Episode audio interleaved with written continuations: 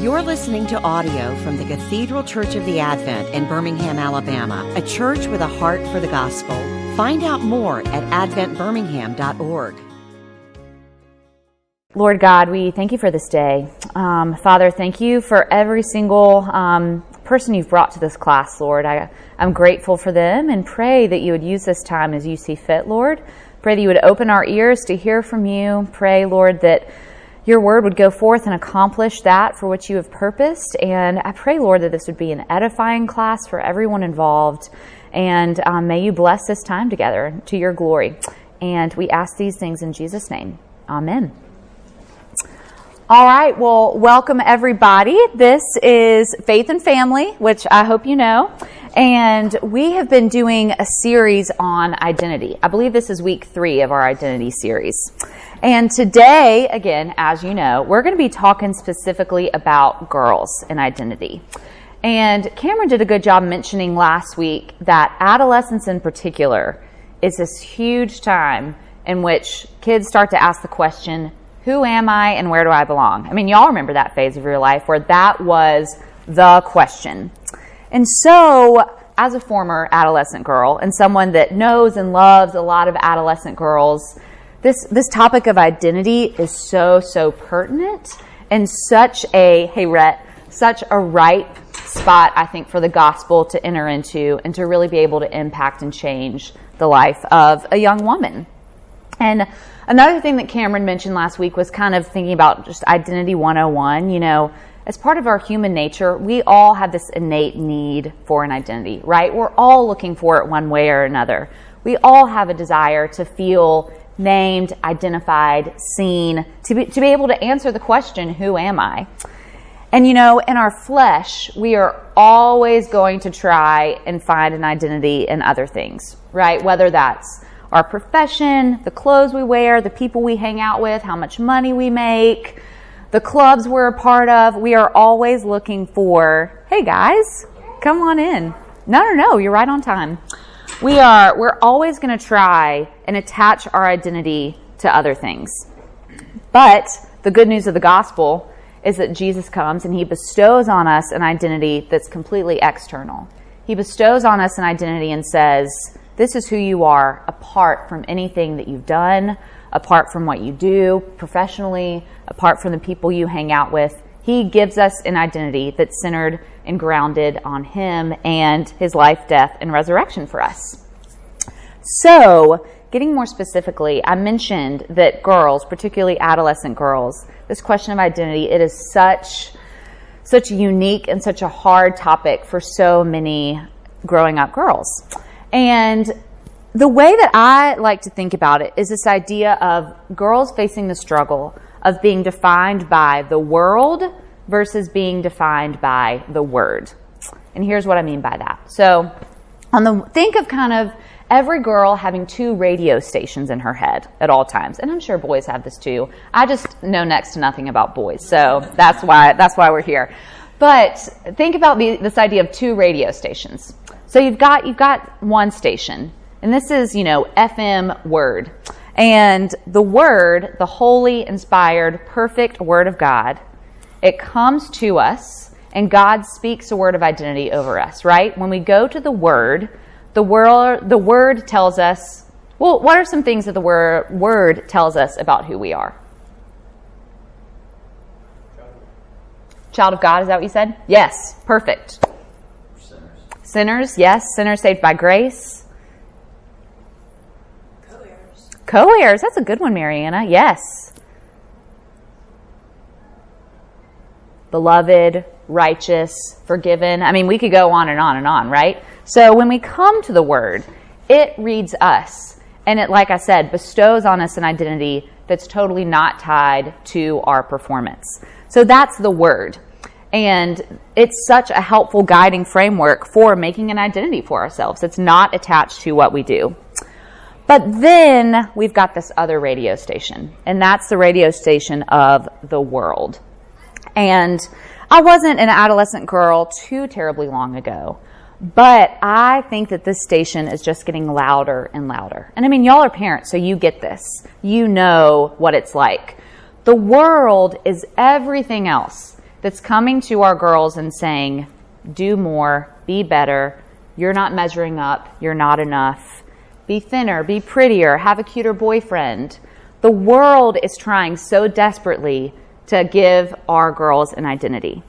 And I was thinking about a way to kind of paint the picture of the world, and I thought it'd be fun to take a trip down memory lane, look at some 17 magazine covers. I don't know if this is still really a thing, but back in the day, I mean, 17 magazine could have told me to eat cat food, and I would have done it. I, I mean, it was just.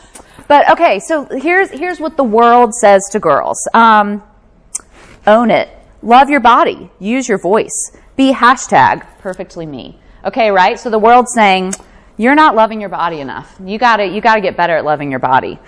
The world says, oh, this is good. Look hot in your jeans. So the world is saying you don't look hot enough in your jeans. You don't got the right pair of jeans, or you don't have the right body to look hot in your jeans.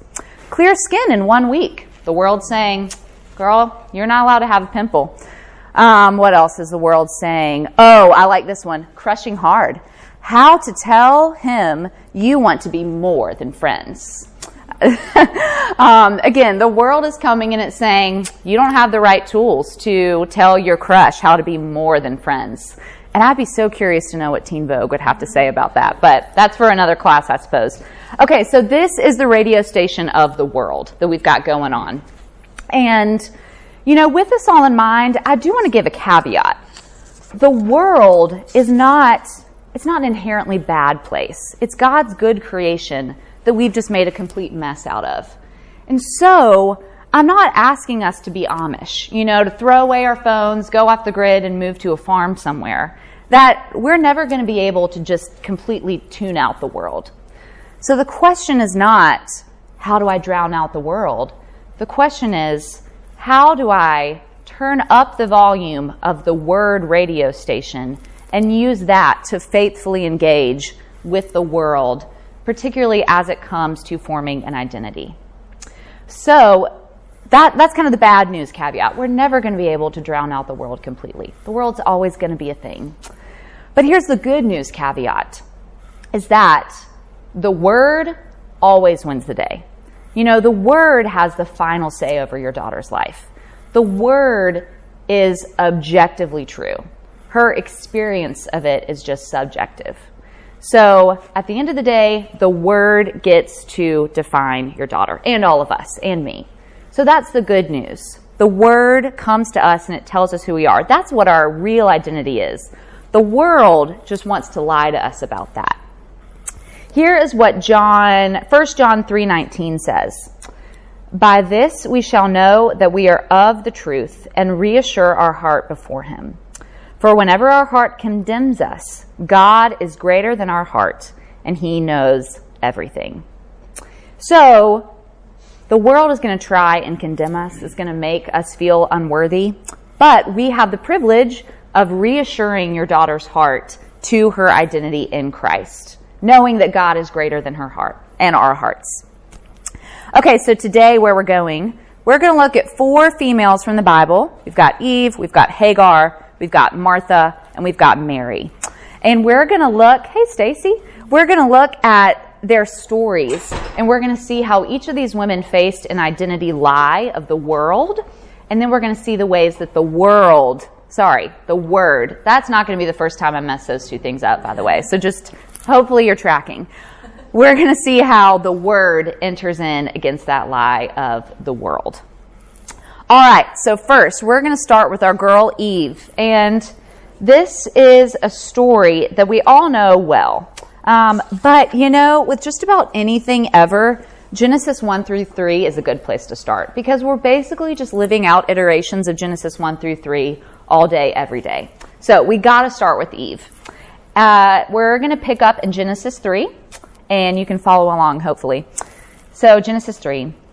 Now the serpent was more crafty than any other beast of the field that the Lord God had made. He said to the woman, Did God actually say, You shall not eat of any tree in the garden? And the woman said to the serpent, We may eat of the fruit of the trees in the garden, but God said, You shall not eat of the fruit that is in the midst of the garden, neither shall you touch it, lest you die.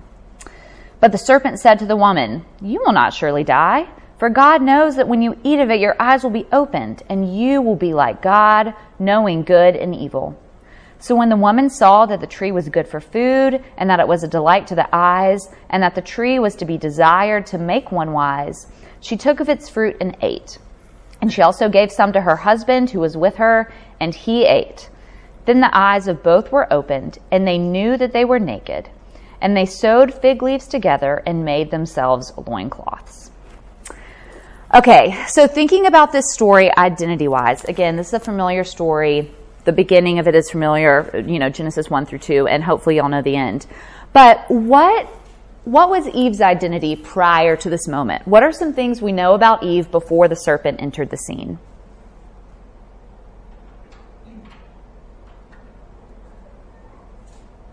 John Halsey. What are some things that God had said about his creation? Yes, exactly. Very good. Um, you know, she's there's just been this moment where Adam has, you know, sang this love song about Eve, bone of my bone, flesh of my flesh. What about Eve's attire? Anyone know what she's wearing? Nothing. Nothing. Exactly. Yes.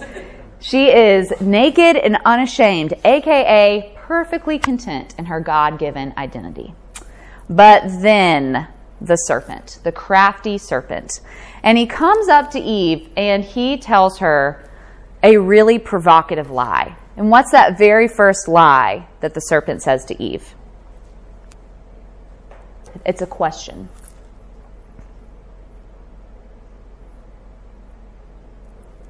In verse 1.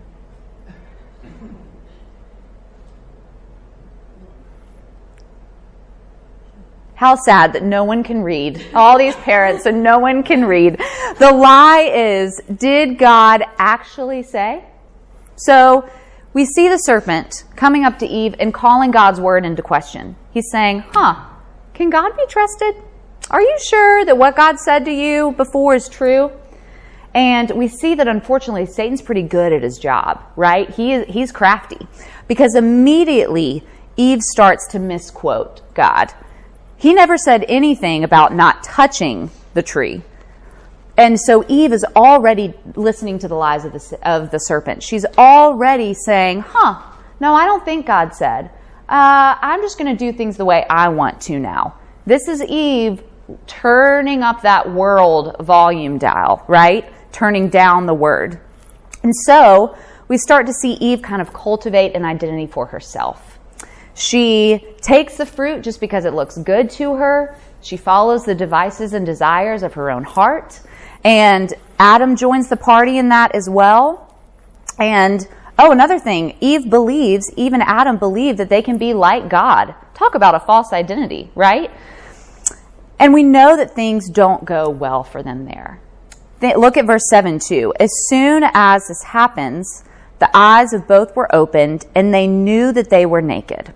And they sewed fig leaves together and made themselves loincloths. Okay, so we get the sense that they're trying really hard to manifest an identity for themselves. And they're not very good at it because they're using fig leaves. That could not have been a sufficient covering. So this Genesis 3 is showing us what happens when we try and take our identity formation into our own hands and listen to that lie of Satan. Did God actually say and back to this idea of the fig leaves, if we were to read on in Genesis 3, does anyone know what God does about the whole fig leaf problem? Exactly, yes. Genesis 3:21, and the Lord God made for Adam and for his wife garments of skin and clothed them. So, despite Satan's lies coming in and saying, "Did God actually say?" You're not going to die. You can be like God. Despite Adam and Eve's disobedience and their believing that lie, God comes in and provides a far more sufficient, perfect covering that, in, that had to include a sacrifice, a garment of skin for Adam and Eve. He gives them a better identity despite how the world has lied to them. So, this is how we see the Word encountering the world in Genesis 3. So, thinking back to our daughters, our daughters. I, I do not have a daughter, let the record show. Yes, my spiritual daughters who I love. Yes. Um, I just always never want y'all to feel like this random 26 year old is trying to tell you how to parent. um, I love, I love your daughters. Ha ha. Anyways, thinking back to the girls in our lives that we love so much. You know, this idea of did God actually say? Here's the thing Satan's crafty, but he really just doesn't have, he has one trick, and it's that, right? That same lie is still so, so pervasive today. So when, when the young women in our lives look in the mirror, the temptation is for Satan to say, Did God actually say you're fearfully and wonderfully made? Or do you need to look hotter in your jeans, as, as 17 is telling us? You know, when they, when they really mess up, go too far with their boyfriends, Satan's going to come and he's going to say, hmm, did God actually say that you can be forgiven for that? And, you know, when they fail a test, Satan's going to come in and he's going to say, huh, did God actually say that he's sufficient to cover your failure? I don't know. And so that lie is so, so pervasive, particularly in the lie of a young girl. I mean, I face this lie every day. I'm sure we all do, but it's particularly pervasive during this age. And so the word meets our girls in this place and is able to say, yes, God actually said. God is able to clothe you. God is able to cover your attempts, your terrible attempts of covering yourself with fig leaves, of trying to make an identity for yourself, and He's going to give you a far, far better one. So, that's Eve. Word, com- no, sorry, see, I did it again. The world comes and lies to her and says, Did God actually say? And the world comes and says, Let me give you a more perfect, full, sufficient identity for you. Okay, so that's Eve. Now we're going to move on to Hagar. Hagar doesn't get a lot of airtime, but she is a fascinating, fascinating woman in the Bible. Here's the backstory of Hagar, real quick. So, anyone know um, who Hagar was the servant of? Who did she belong to? Abraham. Exactly, Abraham and Sarah. And what was Sarah's conundrum? Couldn't have a baby, right? She was old, barren. And so uh, she has this Egyptian female servant, Hagar. And one day, Sarah gets this just really great idea. She says, Abraham, since I can't have a baby, you sleep with Hagar so she can give us an offspring. Again, fabulous idea. And so Abraham and Hagar sleep together, and Hagar gets pregnant. And Hagar, the Bible tells us, looks on Sarah with contempt, which of course she did. I would too. Well, Sarah does not like this at all. And she says, Abraham, you do something about this. And Abraham's like, she's not my servant. You do something about it. And Sarah says, okay, I'm, I'm banishing Hagar. So where we find Hagar right now, she's been impregnated and she's been banished from her house. Um, and she's in the wilderness. And look at where the word meets her in this. So this is Genesis 16. The angel of the Lord found her, Hagar, by a spring of water in the wilderness the spring on the way to Shur. And he said to Hagar, Hagar, servant of Sarai, where have you come from and where are you going? She said, I am fleeing from my mistress Sarai.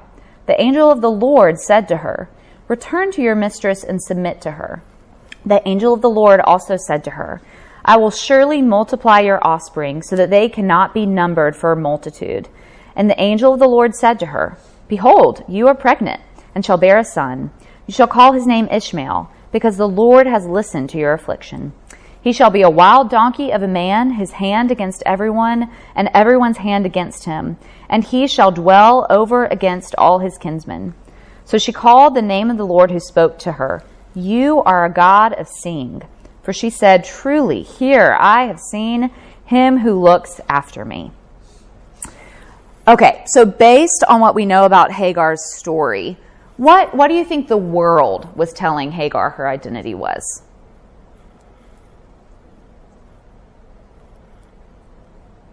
Well, she was she was this mistress, and she did this thing that Abram. That was you know after it happened at Sarah's request, then she was upset about it. She had hard feelings for Sarah, and Sarah returned those hard feelings. exactly. Yeah, I I really get the sense that Hagar must have felt just like a commodity to be traded, you know? I mean, just think about the complete undignifying way it must have felt to be, you know, just, oh, you go sleep with Hagar, she'll have a baby, no big deal. Um, Abraham doesn't really want to deal with Hagar. Sarah certainly doesn't want to deal with Hagar. I mean, she, the world probably made Hagar feel worthless, unvaluable, and particularly, we get the sense that she felt really unseen and unheard and uncared for. But then she has this experience with the angel of the Lord where the word comes to her and makes her feel seen, cared for. You know, you would notice if you read the entire text of Genesis 16, but Abraham and Sarah never refer to Hagar by her name. They just call her my servant, your servant. But God comes and he says he knows her name. Hagar, servant of Sarai. He, he engages with her in questions. He wants to know her story. He cares for her. He gives her a promise for her future, right? That she's going to have this son. She's going to have great offspring. And so, while the world is coming in with these lies of, you're worthless, Hagar, you're just a piece of property, no one cares about you, no one loves you, the word comes and says, You are seen. I care for you. I know you. I love you. I have a plan for you. And we get this sense that this exchange that Hagar has with the Lord is so profound that she's able to return to her mistress and submit to her. You know, again, God doesn't say, all right, now just go forget about the world. He's able to say, and you can go back to Sarah with this newfound identity that's grounded in the Lord.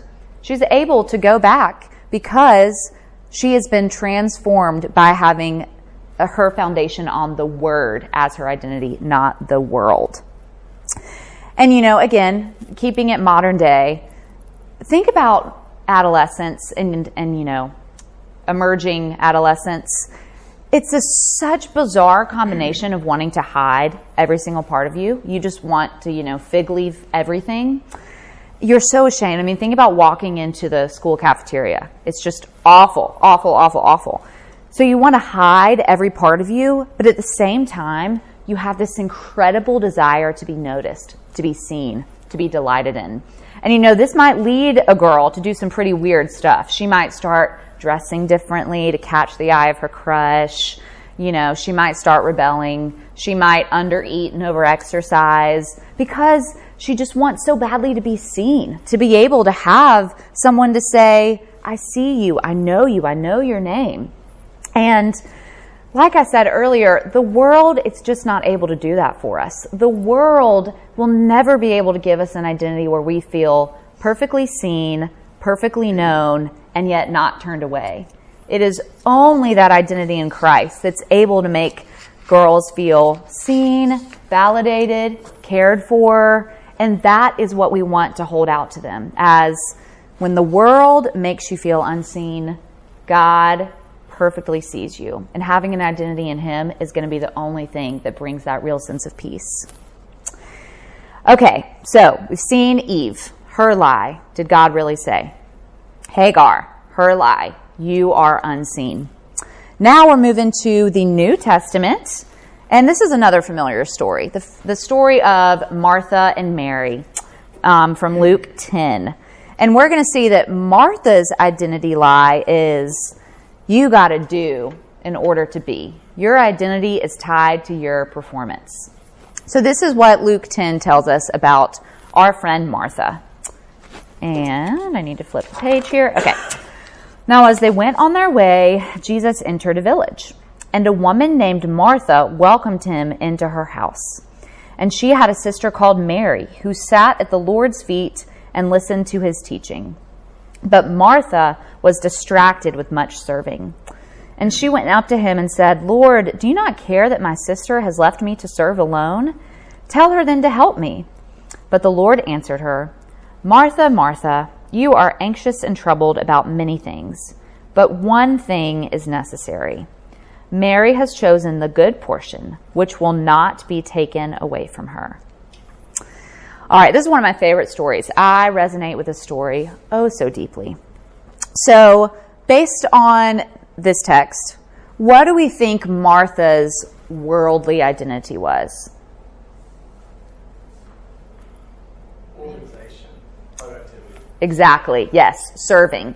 She she has created an identity for herself that says, "I'm a servant. I'm a homemaker. I am a great hostess." And so, by golly, that's what I'm going to do. Whoops. Um, and if I'm not serving, I don't have an identity. And so, even though Jesus is in my house, there's no way I can rest. I've got to serve in order to have an identity. So we get the sense that her identity lie is if you're not doing, you don't have an identity. Your worth is inherently tied to your performance. And Jesus, the Word made flesh, he has a different response. How does the Word enter into Martha's lie? What does he want from her? He just wants her to settle down and listen. Yes. Oh, I love that. I, I, need someone to tell me that every day. Rebecca, just settle down and listen. That is good stuff. Yes. You know, is Jesus worried about how clean her house is or what she can do? No, absolutely not. Jesus says, I, I love this. You know, Jesus just wants his Martha, Martha. He says, Martha, I just want time with you. And you don't need to serve. You don't need to do. You just need to come rest because I'm going to give you an identity that's not tied to what you can do. I just love you because you're my child and I want you to come and rest in my presence. I want you to be able to cease from your strivings of being this identity or being a server who is grounded her whole identity in this. And you know, we've all got a Martha in us. We all have some sense of thinking that, well, if I don't do X, then then who am I? You know, my my big identity lie in high school was, you know, well, I'm a really good Christian girl. And Christian girls don't drink. And they really judge everyone who does. So if I am if I drink, who am I, right? I am no longer a good Christian girl. If I miss one Bible study, there goes my identity. That that was kind of the thing that I placed my identity in. Um, for some girls, it may be, you know, I know I've got some runner parents in here. If I if I miss one practice, if I get 0.5 of a second off, which I think is a big deal. I don't know anything about running, but you know, if I if I'm a second behind in the race, then then who am I? that was a totally random, just made that up. Yeah. Right, yes. Or, you know, maybe maybe there's a girl whose identity is like you're the hot girl. And her identity lie, lie may be, you know, well, if I gain an ounce of weight, then I'm no longer the hot girl. What is my identity if I'm not doing, if I'm not striving? And so the, that's the lie of the world. The world will come in and say, you got to do in order to be. Your identity is completely tied to your performance. And the word comes in and says, nope, your identity is complete in me. I am the good portion. I am enough. And I want you to just come rest and receive an identity from me that is never, ever tied to your performance. I love you just because I love you. And boy, I, I really want this peace for myself, but I especially want it for adolescent and pre adolescent girls too. It's just, again, such a unique time in life when these questions, these lies of the world are so, so loud. And the good news of the gospel is so prevalent. Okay, we're going to look at one final example, and we are going to look at Mary. And we all know the story of Mary, right? Mother of Jesus. So in Luke 10, Mary, sorry, the angel Gabriel comes to Mary, and he has some pretty big and important news for her. And what is that important news? You're pregnant, yes. And, you know, I always forget to think about the fact that Mary was an adolescent girl. I mean, she's probably like 14, 15. So right, right up in your daughter's age. And Gabriel comes to her and says, Hey, even though you're a virgin, you are going to give birth to a baby. And not just any baby, the Messiah, the Savior of the world. So, pretty identity rocking news, right? And this is Mary's response. Mary says, Behold, I am a servant of the Lord. That's, that's who I am. Let it be to me according to your word. I mean, this is, if Eve is our example of someone who's got the world turned way up full blast. Mary's got the opposite going for her. And look, I think it would be so totally naive of us to say that Mary was totally zen. She was like, oh, cool, okay, well, let's go. Let's see what's going to happen. Oh my goodness, no, she's a 14 year old who um, has just been told the most earth shattering news ever. So the world is still at work. You know, Mary had been feeling anxious and scared and uncertain. Mary had to have been knowing that people weren't going to believe her, people were going to call her a scandal, that people would turn their backs on her. I mean, Mary was must have been freaking out about everything. But her posture is despite what the world says, I am a servant of the Lord. That's my identity. And let it be to me according to your word. Whatever happens, my identity is secure in the word.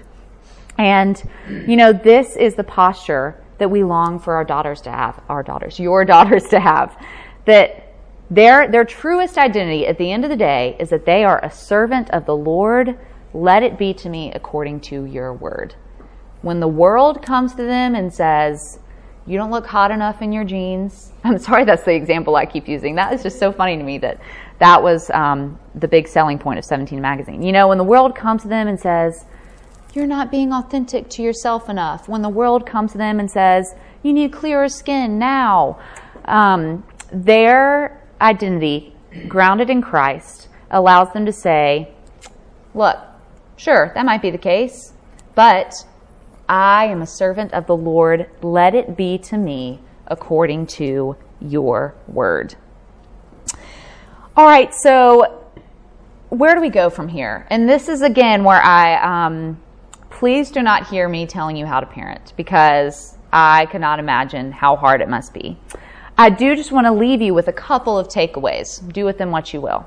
Um, the first one is begin from a place of empathy. This is I'm, I, I don't doubt that any of y'all lack in empathy, but I just want to um, encourage you to think about how loud the world is. It is so so loud, and like I said, it's only gotten louder. You know, with the emergence of Instagram and TikTok, and I don't even know what else is out there anymore. But the world is screaming.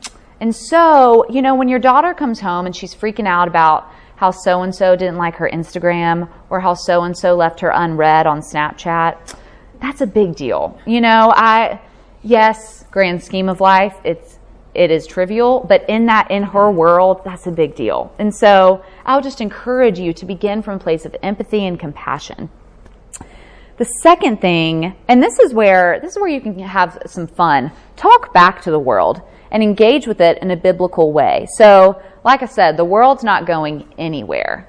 But the opportunity is not for us to drown out the world, but to talk back with it. You know, if you're in the grocery store checkout line and you see a 17 magazine, be like, huh, I wonder what the Bible would say about that. Or, huh, how does it make you feel to see a girl dressed like that? Or, huh, did God actually say that you have to look hot in your jeans in order to be something? So, uh, this is uh, this example came to me because it happened honestly um, an embarrassingly short amount of time ago.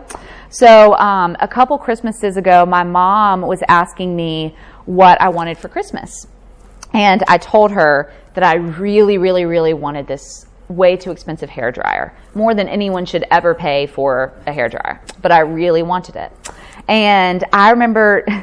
Uh, sending my mom a link to to the hair dryer and her just, you know, rolling her eyes. Oh my gosh, this is a sinful amount of money to pay for a hair dryer. And I remember saying, no, no, no, mom, you don't understand. This hair dryer is going to change my life. And I really believe that. I, I wanted it so badly. And my mother, wise woman that she is, she talked back. Man, sorry that happening. Um, she talked back to the world with me and she said, now, we know that there's really only one thing that can change your life. And of course, I rolled my eyes at that, but she was right. She was talking back to my talking the world in her. And, you know, spoiler alert, um, I did end up receiving said hair dryer, and my life is still the same. So she, uh, she knew what she was talking about there. But that's what I mean. Talk back to the world. Um, particularly talk back to it with the Word of God. And this is what I mean when I say be a counterfeit spotter. So this is something that I love um, talking to girls about. So a friend of mine who's really into art told me once that people that are trained in art, oh my goodness, I just forgot the word. Um, uh, counterfeit. What's the what would you say that for art? Like Yes, forgery. There it is. Yes, art forgery. They they never look at the fakes. Their entire careers are dedicated to studying the original. So that way, if um, a scammer comes along and tries to sell them a counterfeit, they'll be able to say, "Nope, a real Van Gogh doesn't have that stroke in the upper hand corner." Because they've been intensely studying the original, so that when a fake comes along, they're able to say, nope, that's not it. And so this is what I mean when I say be a counterfeit spotter. We want to be reading the word with our girls, getting it in their brains however they can, however you can. Because the more they're studying that original copy, the more they're studying what God actually said, the better they'll be able to be at, mm, that doesn't sound like God's word to me, you know? This seems like a phony piece of art. Uh, again, it's that lie of did God actually say? And the more they're ingrained in the Word, the more they're studying that original, the better they're going to be able to say, nope, God did not actually say. That's not who I am. So be a counterfeit spotter with your daughter. Um, and you know, this isn't up there, but I hope it goes without saying, pray for them. I, I know that um, y'all are all wonderful, loving, godly parents. Katie, you are a lovely person as well, and um, you you know and love teenage girls, yes, and uh, yeah, pray for them. Oh my, they they need lots of prayer, and so pray that your daughter would have an identity grounded in the Word, and that the world would be so quiet. Um, Oh, and then I, I, have these printed out for y'all, but Cameron came up with these a few years ago, and it's what it's what we use with, with the youths. And we call this the Gospel Identity Catechism. And you know, I can't guarantee that if you do this with your daughter, it's going to be eye roll free. You know, I don't know what this looks like for you as a parent, but this is something, you know, put it on a mirror or ha- this could be your drop off in the morning routine, specifically if your kids are younger. But it's a way of reminding them. It's a way of helping them study the original of who they are. So who does the Spirit say you are? One who is washed and clean. Who does Jesus say you are? One who is forgiven and righteous. Who does the Father say you are? One who is an adopted child of God. Who are you? A sinner saved by grace. You know, if this is what they have walking into the doors of the junior high school or wherever, boy, that's that's armor right there. Um, and I, again, I have those for y'all printed out if you just want to take it to go. But um, that is all I have for us today. We have some time for questions if anyone has one. Um, but let me let me pray, and then I'll open up the floor to questions. Gracious God, um, I thank you so much for the gift of an identity that comes to us um, not based on our performance, not based on what we do, not based on what the world says about us, God. We thank you for the gift of your Son and for his bestowing of a new identity on us that cannot be shaken. Um, Lord, I pray for every single girl represented in this room who you know and love and care for so deeply. And I pray for them, Lord. Pray that they would know the freedom of having an identity that's rooted in the Word, not the world. Um, thank you for these parents and their desire to raise godly women. And we pray, Lord, that you would continue to bless and sustain their efforts. And we ask all these things in Jesus' name. Amen. You've been listening to audio from the Cathedral Church of the Advent. If you live in Birmingham or find yourself visiting, we hope you'll join us for one of our Sunday services. Find out more at adventbirmingham.org.